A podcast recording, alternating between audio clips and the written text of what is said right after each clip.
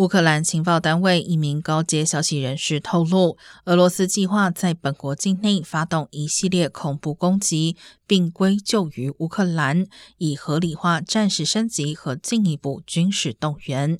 可能的恐攻剧本包括引爆大众交通工具、击落民航机、攻击核力发电厂等核子基础设施或核武储备场所。